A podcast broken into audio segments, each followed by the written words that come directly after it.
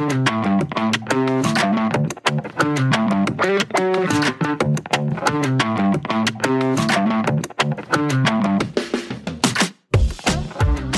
I'm Richard Bernabe, and welcome to another episode of Beyond the Lens, where I speak with inspiring, adventurous, creative people from around the world about photography, the arts, travel, conservation, entrepreneurship, and creative culture.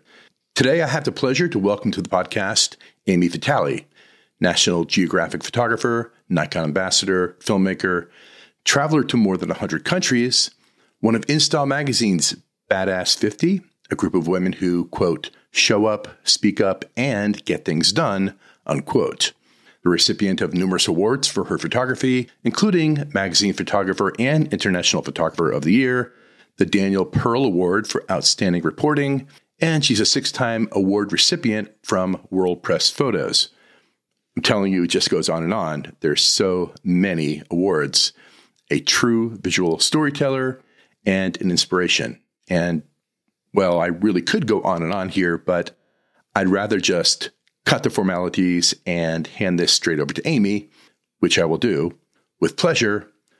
My conversation with Ami Vitale right after this short message from one of our sponsors. This episode was brought to you by Luminar Neo. Friends, do I love Luminar Neo? Luminar Neo helps photographers like myself with everything they could possibly need to edit and process photos that look amazing on the screen and in print. Luminar Neo was designed for both hobbyists and pros and includes the most effective AI powered editing tools and extensions, all in one intuitive and easy to use app. Now, whether you want to show off the finest detail on the fur of your wildlife photo, add a glamorous glow to your portrait shoot, or enhance that beautiful golden hour light in your landscapes, Luminar Neo has everything you need to improve your images naturally. You can use Luminar Neo as a standalone app on your PC or Mac computer, or if you're like me, as a plugin for Adobe Lightroom and Photoshop, so you can keep your existing workflow while having access to powerful editing tools you just can't find anywhere else. I especially love the AI enhancement features, plus the use of layers and masking for localized editing as well. Learn more about Luminar Neo and how it can help you improve your creativity in photo editing by visiting skylum.com. That's S K Y L U M.com. Hey, Ami, welcome to the podcast. Hi, Richard. It's great to be here. Happy to have you on board. I'm a big admirer of your work and really glad we could connect today. Thank you so much. I am thrilled to be here. I'm an admirer of your work too. Well, thank you very much. Let's just dive in, shall we? before you were a world famous photographer and filmmaker and certified badass, it's in a magazine, so it has to be true. Uh, before you were all those things, you were a photo editor at the Associated Press. Yes, those were my beginnings, and I was also I before that I was even a photo editor at a, a couple of different newspapers. A really small uh, newspaper in North Carolina. I did a little photography for them and then became a photo editor at USA Today because that was the only job I could really get uh, actually being an editor. I wanted to be a photographer, to be honest. But back in the day, uh, I think I think it was a pretty different world, and it was very hard to get people to look at me and have them. Be- I was very shy, um, and I'm very small in in stature. And I wanted to. I had these great grand ideas of what I wanted to do, but it was interesting. I think a lot of people couldn't envision me in that role. And so I could not get the jobs I wanted. But I did start off as an editor. And as it turns out, it was the best thing that ever happened to me because I learned so much in that time. Yeah, I was going to ask you what skills or habits or worldview did you acquire during that period that you still use today as a photojournalist? So many things. And by the way, I will say I didn't enjoy it while I was there. I felt like I was you know, working at a fast food chain in a lot of ways because it felt very monotonous and sort of taking orders and fulfilling other people's ideas. There, there wasn't, it didn't feel like a creative role. But when I look back, I actually realized it was the, the, some of the best, most important skills as a journalist that I needed. One, I really learned how to write a good caption you have to be able to articulate in a really uh, crisp, succinct way what what it is that you're trying to show. And so, being able to talk about the work was something that working as an editor gave me. Um, it also helped me really understand what was happening in the world because I had to read all the news, all the headlines, uh, understand the stories that were unfolding and start to you know really read more and, and learn more history. And and then the third most important thing it really helped me understand where the holes were and how i could find my place in this business your niche and what i my niche because i realized working for those those big wire services you know, you're, you're basically filling holes in breaking news and trying to illustrate things. But what I found was there was such a need to do more in-depth storytelling because, for example, you know, something would happen and I would have to go and find a photographer to cover this breaking news event. But we never really dove into each of the issues to explain why those events were happening. And so I realized my role would be in telling the why, answering the why, not just what was happening, but why and going deeper. And that was this moment that, you know, I, I started to, after I left, actually, I realized it's about slowing down, taking the time to understand a story deeply and letting it evolve.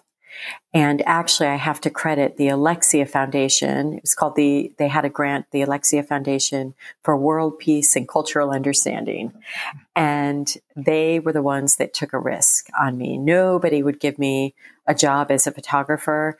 And on a whim, I applied for a grant, never actually thinking in a million years I would get it. But much to my delight and sheer terror, I did get the grant. And it was to go to this small, very impoverished country in West Africa called Guinea Bissau and talk about how this civil war had impacted a community.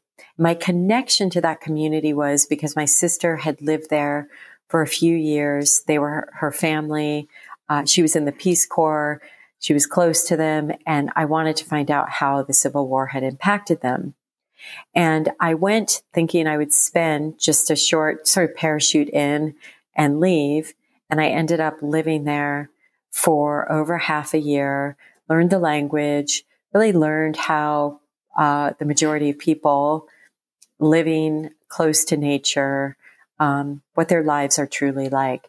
And that was this moment that I, it was like I realized all these experiences before that that I didn't think were that important were so important. It taught me all the things I needed to know, which were um, how to get beyond the headlines, how to slow down and find the narratives that were not being told.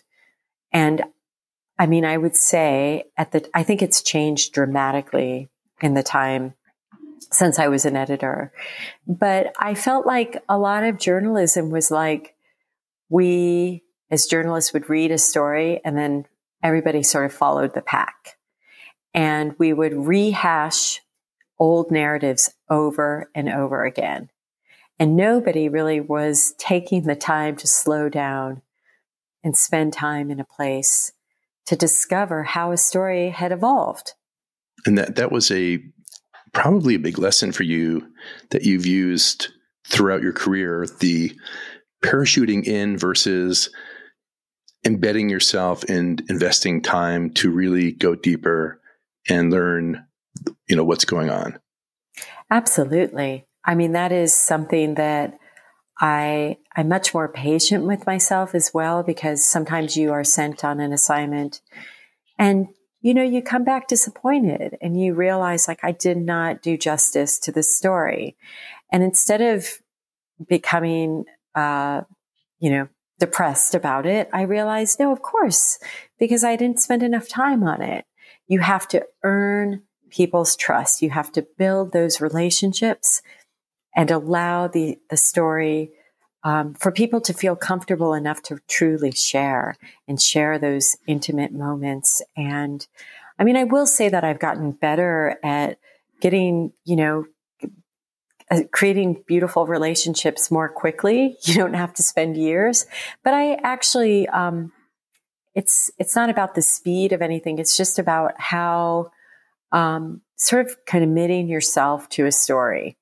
And that's a skill. It's a skill that you learn. Absolutely. Being an introvert ended up being my greatest superpower because when you're an introvert, you really like to give other people the stage.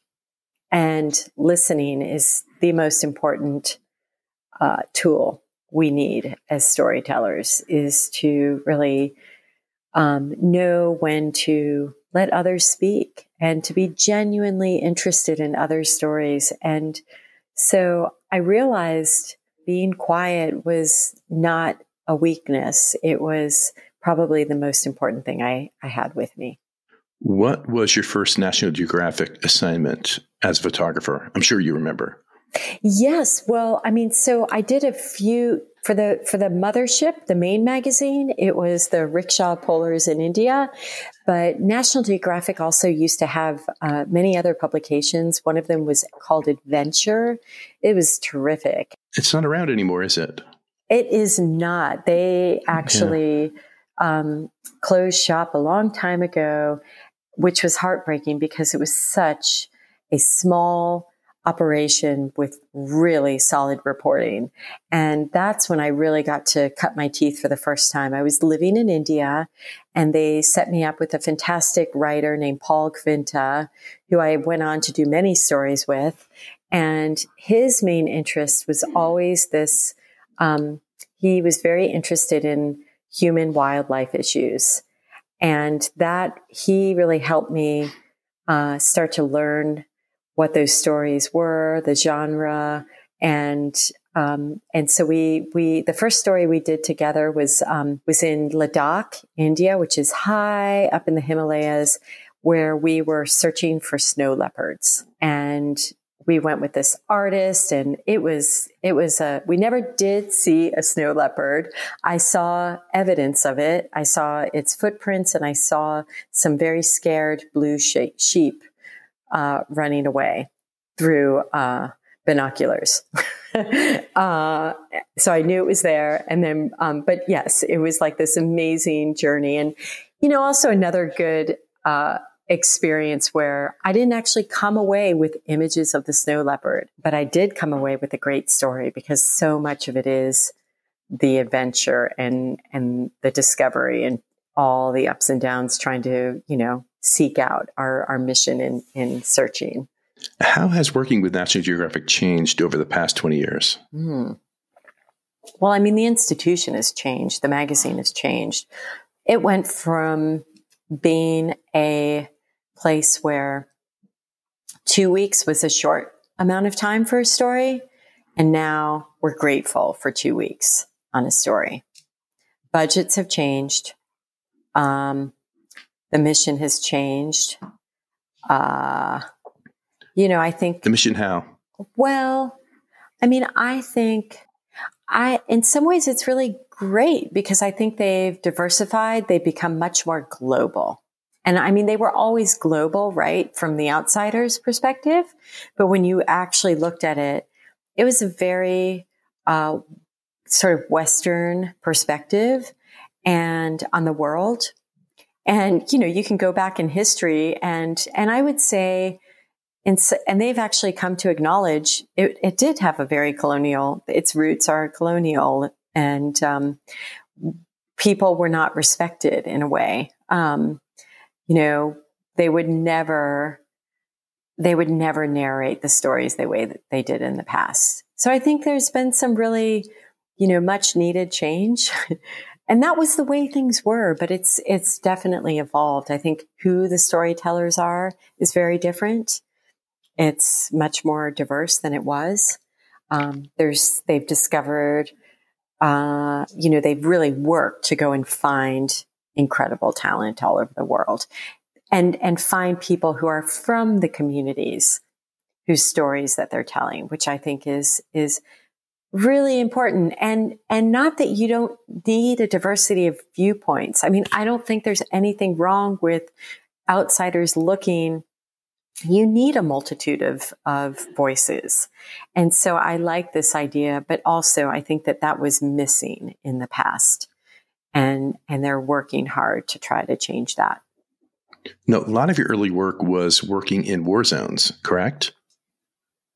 That's where I started, absolutely. And then you transitioned into stories about wildlife and the environment. How did that transformation take place? Great question. Well, uh, I mean, I was always very interested in why the world is the way that it is and how I wanted to understand these long historical conflicts.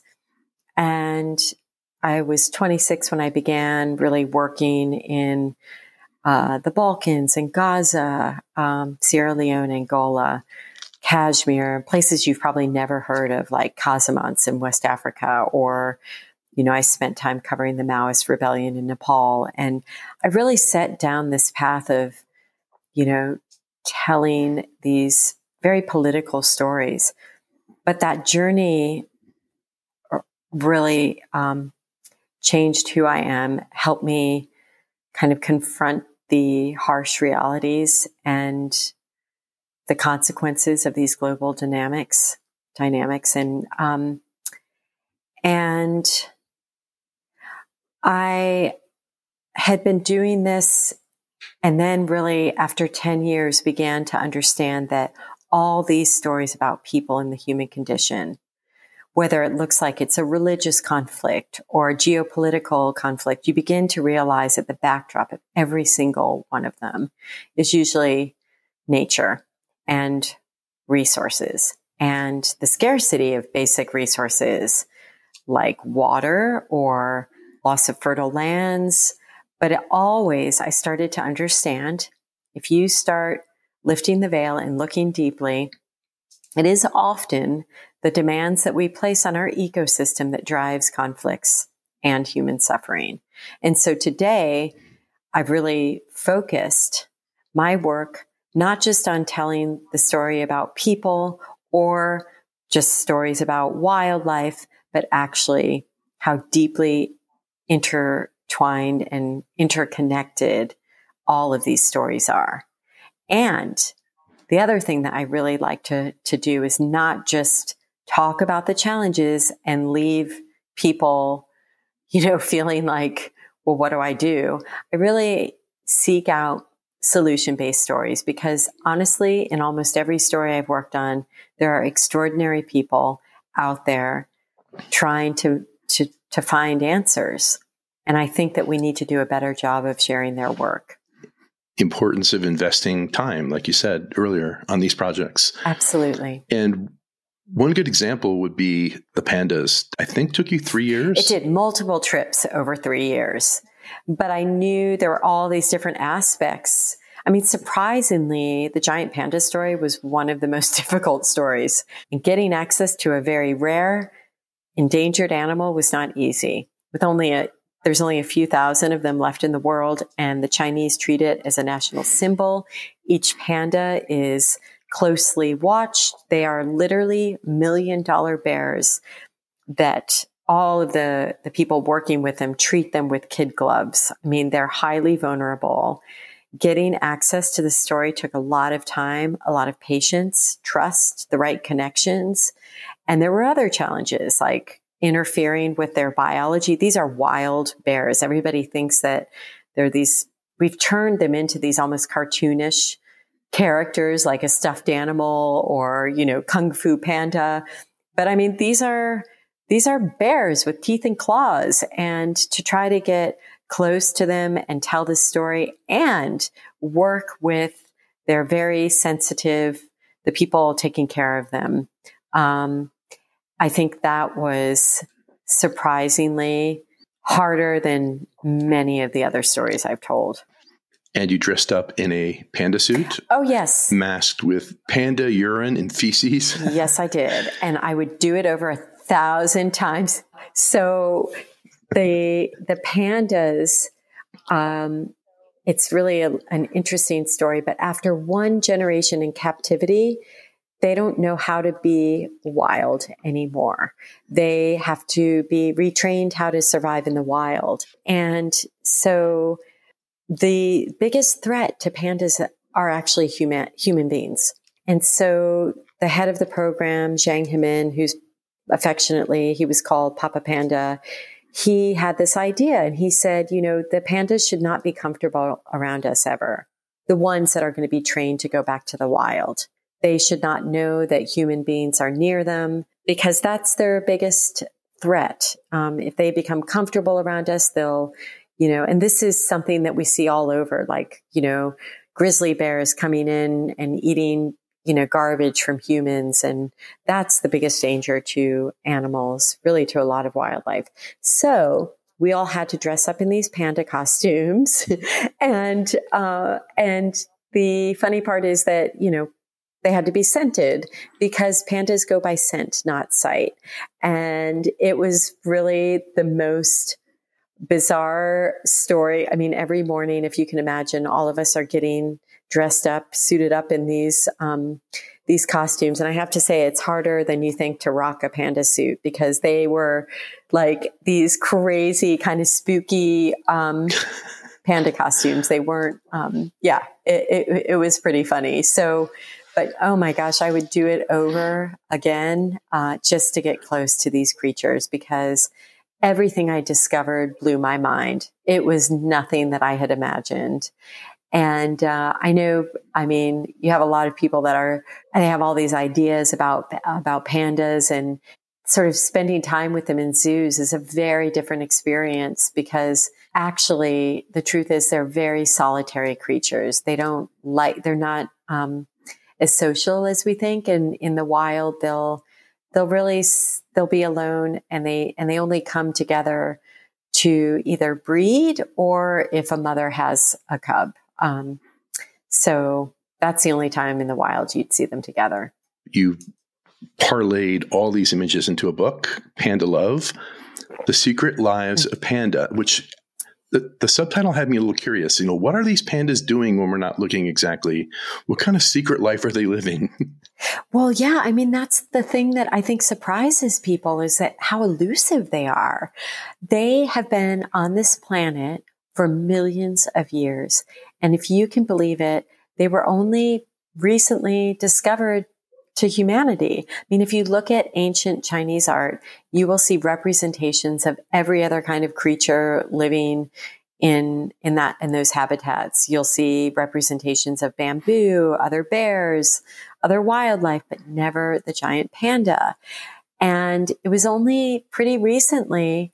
I mean, the first one was captured alive only in 1936, which wow. is not that long ago, if you think about it.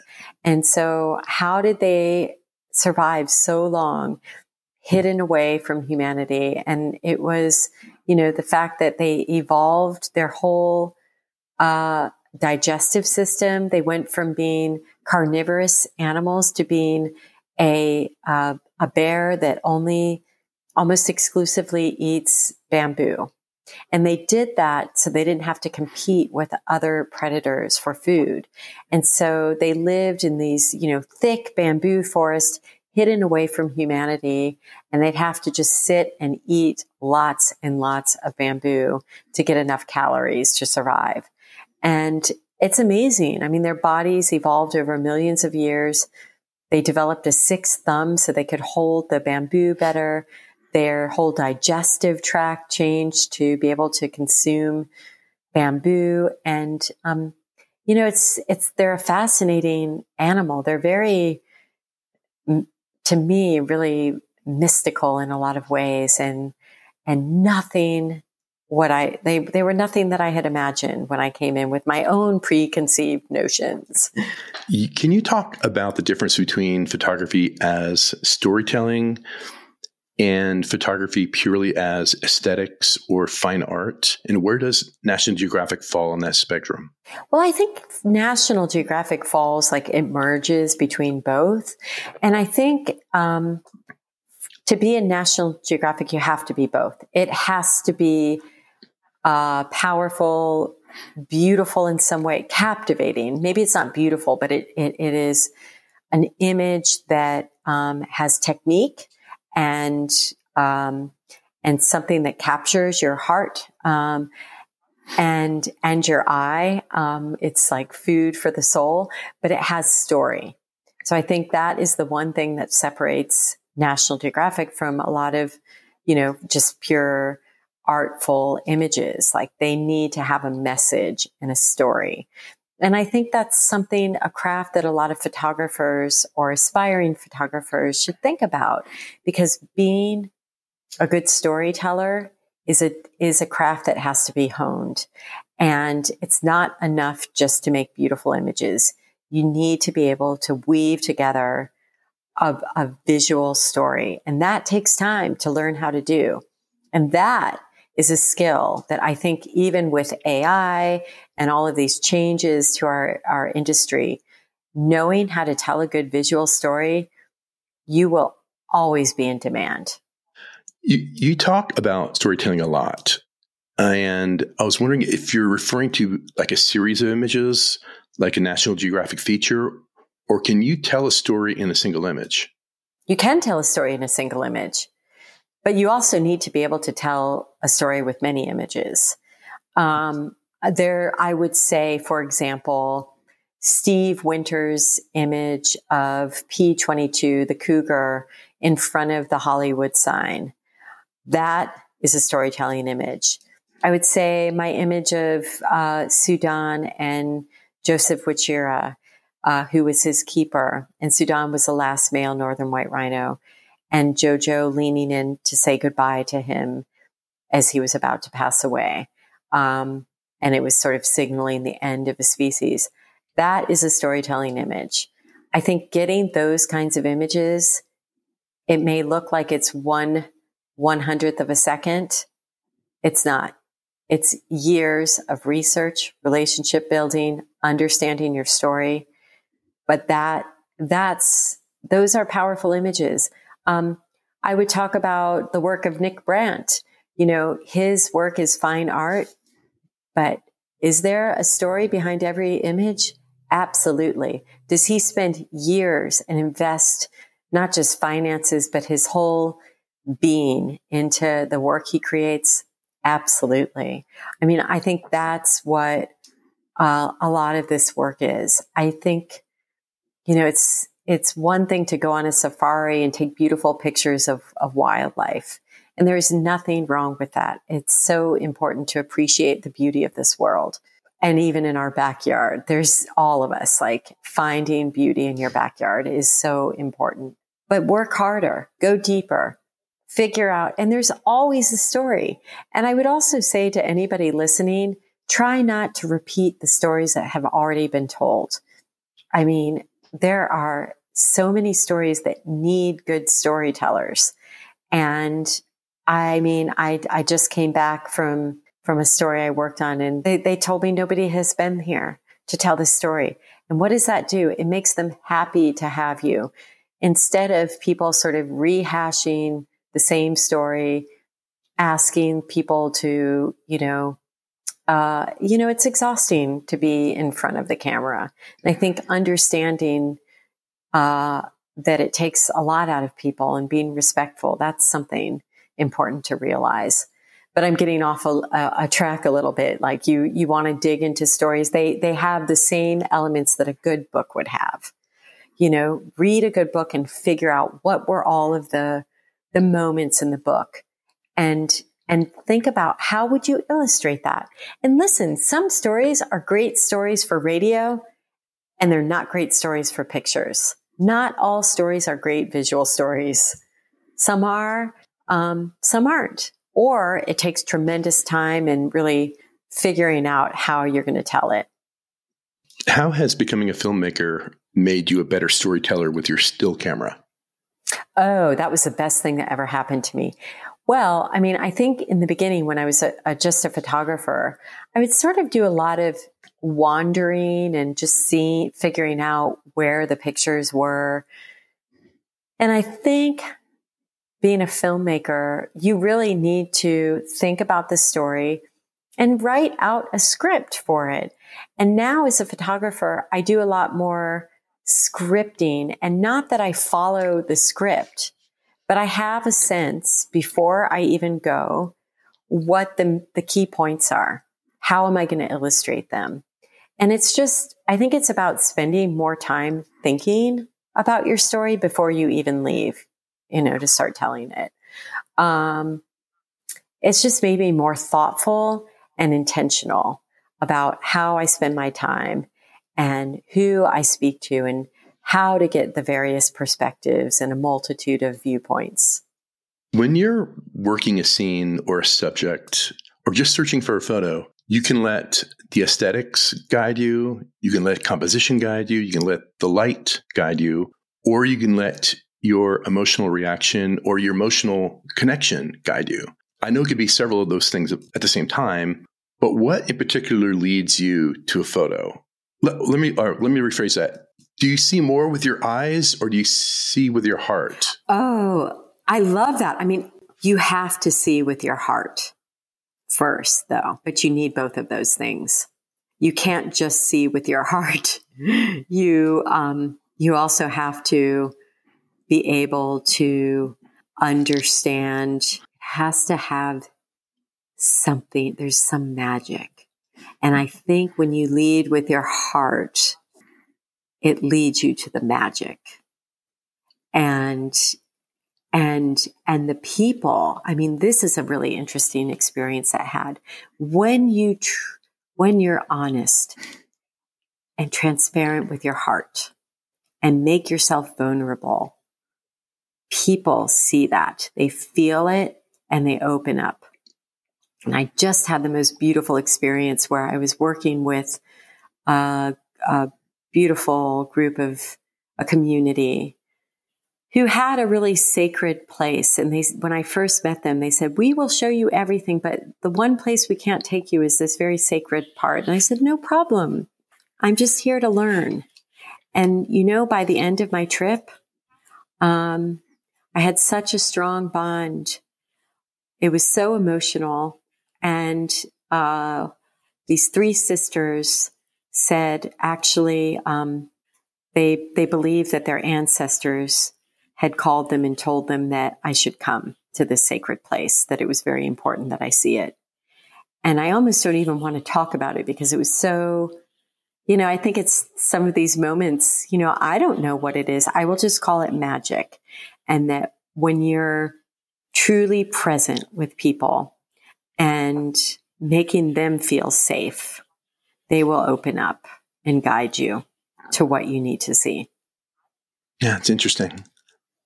A theme uh, throughout your work has also been finding a light of hope and humanity in some of the darkest places and darkest times.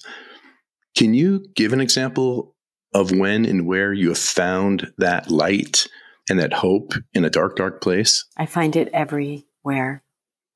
And I think right now, it feels it is hard for everybody on that planet, whether you're living in a war zone or outside of it, if you're paying attention. It's, it's a very painful, and I think it's always been painful. There's always been this suffering on this planet. But I think it is, it has never been more important than it is now to always wrap your arms around this beautiful world with love. And especially in these moments when it feels so overwhelming, um, I see it everywhere. I see it in the people I've met, in in in all of the wars that I have covered, all of the the droughts and the suffering. It's the extraordinary people that I meet who are as resilient as nature is. We are part of this natural world and we are part of it is this light and darkness in the world.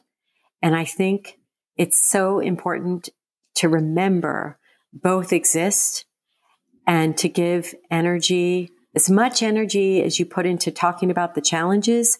You need to also focus on the hope and the extraordinary people and the light and the resilience because the stories we tell ourselves and to our societies become our, reta- our reality. They shape who we are and the world we live in. And by only focusing on those dark moments, we create more darkness. And that's where the headlines are. Exactly. What leads, right? leads. And I have been, I can honestly, I'm not Pollyanna here. I have spent time, I, I put myself in really very uncomfortable places. And it's so funny how a few days in these really horrifying places in the sense of what of man's inhumanity to to our fellow man and to the creatures we coexist with in this planet.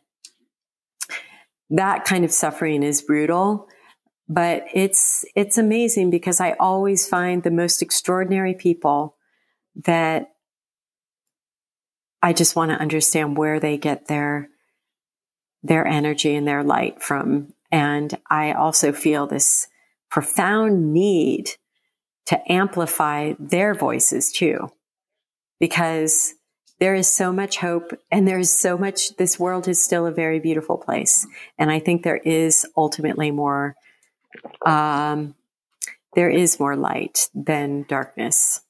I, I find so many solution based stories out there. Uh, I will, and those are the stories I spend quite a lot of time on. The story of the northern white rhino was one about, I thought I was documenting the end of an entire species. I began it 15 years ago. There were only eight of them left on the planet. I thought we were on this march to what extinction looks like. And guess what? That story, like all stories, always has a hopeful twist. Um, it's always the small group of individuals that bands together in the darkest moment to find a way forward. And it's the biorescue team, which is this international consortium of scientists and conservationists and governments all over the world who are very close to resurrecting the species from near extinction. That's one story. Another story in Kenya is Reteti Elephant Sanctuary, where, you know, every time there's a challenging moment, they, they are doing things differently. They're doing conservation differently. It's totally indigenous owned and run, which is different. They hire women indigenous women to be elephant keepers for the first time in Africa. They find solutions like during um, the pandemic when they couldn't find well they were worried that the, the their source of the milk formula was supply chain might break down and that they wouldn't be able to get milk they started looking around to nature for another avenue another plan b and they found made their greatest discovery in this in this terrifying moment when they thought they wouldn't be able to feed the baby orphaned elephants they went from using a powdered milk formula meant, for human babies to using goat milk. And that actually took them from a 50% survival rate when the babies first arrived to the sanctuary to a 98% survival rate. So not only did it work, it was better than anything they could have imagined. And another piece of this story that they weren't even thinking about, but all that money that was going to a big multinational company for the powdered milk formula is now staying within the community. And guess who owns the milk? It's the, the women. The, the men own the goats and the women own the goat milk. So for the first time in their lives, women were opening up bank accounts and they have money now, savings, money to send their children to school, money for health care. The elephants are giving them agency. And I promise you, if you stick with any story long enough, there will be dark moments for sure. Life is not perfect. It's messy. There are ups and downs. I mean, the conservation world is, is, you know, it's difficult. We have to try and take risks and some things don't work. But sometimes it is in these most challenging moments that they are our opportunities for our biggest transformation. And I see that everywhere on every single story. And if, you know, I think we need to get beyond those headlines again because I promise you on every, every situation, you're going to find people find the best versions of themselves when they're pushing themselves to, to a work in difficult places. And not enough of those stories being told. We need to hear more exactly. We need to hear more. Exactly. And, you know, I just think that's, I want to, I hope this is inspirational to anybody listening. Just slow down, like look around and talk to people and find something close to your heart, maybe even close to you physically, um, because every community has, has important stories which need to be told. You're a founder in a nonprofit called Vital Impacts. It's a women led nonprofit which uses art and storytelling to support people and organizations who are protecting the planet. Now, I want to give you the opportunity to share with the audience what Vital Impacts is all about.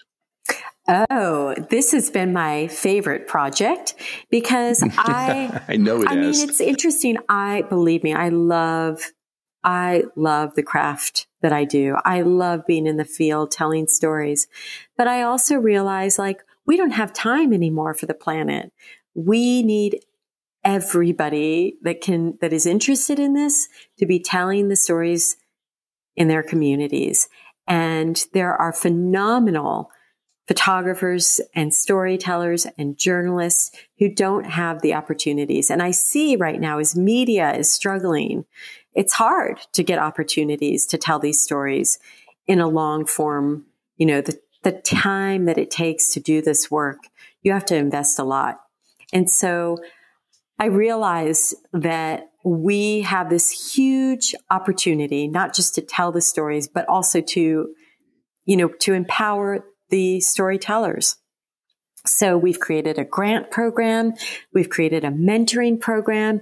We are mentoring, um, incredible people in 68 countries around the world. Some of them are in really remote places, didn't have access to information or to the gatekeepers, which is what we're doing. We're creating mentorships with some of the best editors at, you know, all the magazines around the world from National Geographic to The Guardian to Smithsonian, uh, Washington Post, all these incredible editors and photographers are stepping up to help others um, in their storytelling, learning the craft, and and really just creating connection and community among all these people who share a commitment to our planet. Really, I mean, we're really focused. The thing about what we do is one, you should be really uh, an environmental storyteller. That can be anything from wildlife to the natural world to, you know, climate crisis. It can be anything related to that. Two, you need to also not just talk about the challenges, but I want to hear who, who the extraordinary people are in your community trying to find answers to these problems. It has to be a solution based story. And thirdly, we are not funding um, people parachuting into places. You need to be telling a story in your own community. It should be a local story that you have an understanding and a relationship and the trust with the community that you're working with. And so we also, we have that. We have an online mentoring program and then one-on-one mentorship. We are about to announce two more $20,000 grants for people to work on one project over the span of the year. Yeah, thank you. And then the third thing that we're doing is, um, well, we do many things. We also fund grassroots conservation through print sales. And right now we're supporting Reteti Elephant Sanctuary with our current print sale. And the thing about these sales, I really believe the photographers should also earn from the sale of their prints. So 40% of the sales go to the photographer, 60% goes to the nonprofit we're supporting. So it can be a win-win for everybody. Photographers need to find ways to earn an, a, a livelihood because you can't be doing a second job. You need to totally commit to this career. And we're trying to find ways to, uh, you know, create income streams for the photographers. And then the last thing I'll say we do is um, we've set up a, a live speaker series. We go into schools right now. It's just around the U.S. with um, right now we have uh, 12 speakers that go into the schools because I think there is nothing more powerful than hearing and believing that envisioning that you could be doing this job and envisioning a job and a career in this space. So we're bringing scientists and, you know, and storytellers, um, trying to really advocate for stories in, in kind of STEM and, and environmental work. The website is vitalimpacts.org, O-R-G. For those who want to check it out, I'll give this information again toward the very end. I, I thought it was interesting at the bottom of the page of the website it says no AI was used, no AI generation was used for any of these images.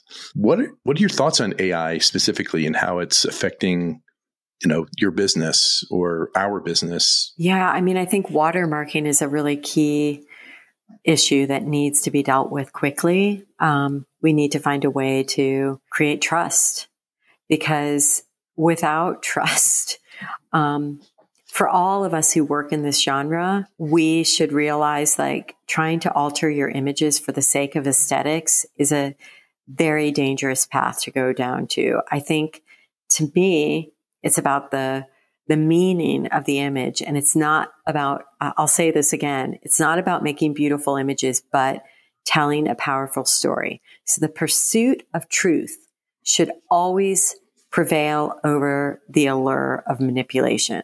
And that is a guiding principle that we need to, you know, find ways to uh, make sure that the images can be, you know, that we have that digital watermark. Really, that's the only proof we're going to have. We need to keep that trust. Authentic storytelling, the need for it will never go away. And yes, I think that we will see huge changes in our business, I think advertising photography will probably suffer. I think a lot of companies are already thinking about how they're going to use AI to generate imagery for their websites, for promotion, marketing. But real storytelling and wedding photography, those two genres, I think they're going to be strong and people are going to be hungry to have these, you know, I, I'm not worried because being a, you know, yeah, learning that craft of how you tell real stories well is a is a craft. It takes time, and I think um, that needs never going to go away. Do you do your own photo editing? I do. I don't do much. You know, I really am subtle and quick. I do. Um, I mean, for me, the, the key is to get out early before the sun has even come up and also to be the last one at any event and be there late when the sun has already set. Um, I try to make beautiful images in the camera. Light is key. Mm-hmm. Um, darkness is key. It's like understanding light is really important. So I try to craft the image first, but I'm actually really proud to be a Luminar ambassador and they've helped me streamline my workflow, but I have very strict parameters in post processing and I really only use the bare minimal adjustments. Um, and I don't alter what I see when I'm creating those images. That's a club to which I also belong, a global ambassador for Luminar. Yay! Do you have a favorite failure? That would be an apparent failure or disappointment in your career that set you up later for success. Oh, 100%. I, I have a lot of those, but I think it's like realizing sometimes rejection, like something you want so desperately. And I had been working for years on one story and desperately, you know, for this has happened actually a few times. Like I felt so committed to it and, and I was rejected ultimately. Um, and was not allowed to do it. And I realize now in retrospect that it, it forced me to pivot. And then I found something even more meaningful, even more like wildly, like just all the things that I cared about and the, and just this wild, wonderful world. And so it is usually in these moments when you feel a sense of loss and rejection, um, that it pushes you on a path that you need to be on.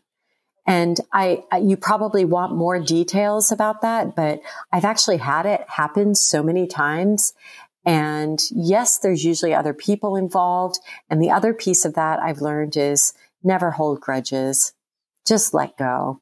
You know, if, if somebody does something and, you know, this happens a lot where maybe a story you've been working on and, um, and somebody has kind of come in and and pushed you out. That's happened. And, um, and I just learned to don't look back. Like there's something even better on the horizon. And I would not be doing what I'm doing today if all of those really terrible moments of rejection and loss had not happened. I think we all have those moments. What book have you read recently, say over the past five years, that has had the biggest influence on your life or your career? oh my gosh, there's too many. I don't know um, if it could be one, but I I actually during the pandemic really got interested in trees and sort of looking at the world through the way a tree might look through the world. And so I would recommend The Hidden Life of Trees. That was fascinating to see um, and learn um, about the ways this beautiful web, like on the surface, they look one way. Even a tree might look dead. It's chopped down, but actually this incredible interconnected world right underneath the surface. And I just, I love so many of the metaphors from, from this, um, you know, learning about, about this whole, you know, just the ecosystems um, and how important those are. I also love braiding sweetgrass and then the overstory. And all of those have a similar uh, thread that connects them, which is sort of um, kind of understanding the wisdom and um, how when you just slow, I guess for me, it's about slowing down and and knowing that we're part of something so much greater than us, and it makes everything feel better. Hey, thanks for sharing. Thank you. Folks, Ami's website is amivitale.com. Vitale is spelled V I T A L E. And you can find her on Instagram at Ami Vitale. And I mentioned earlier Vital Impacts, Ami's nonprofit we talked about, vitalimpacts.org. Ami, thank you so much for taking the time to join me. Richard, it is such a pleasure to finally meet you and thank you. I hope we connect in person one day. Thank you. I'm sure we will. Be safe in your travels. You've been listening to Beyond the Lens with me, Richard Bernabe. Thanks to Ami Vitale for inspiring conversation, and thanks to you, of course, for listening. You can tweet me at Bernabe Photo with any comments or feedback. And if you enjoyed the show, please leave a review on Apple Podcasts, a rating on Spotify, or wherever you listen to your podcast. I'd love to hear what you think about the show and what you'd like to see from Beyond the Lens in the future. You can sign up to receive an email when a new episode drops at our website, beyondthelens.fm. Here's to truth, adventure, and passion. See you next time.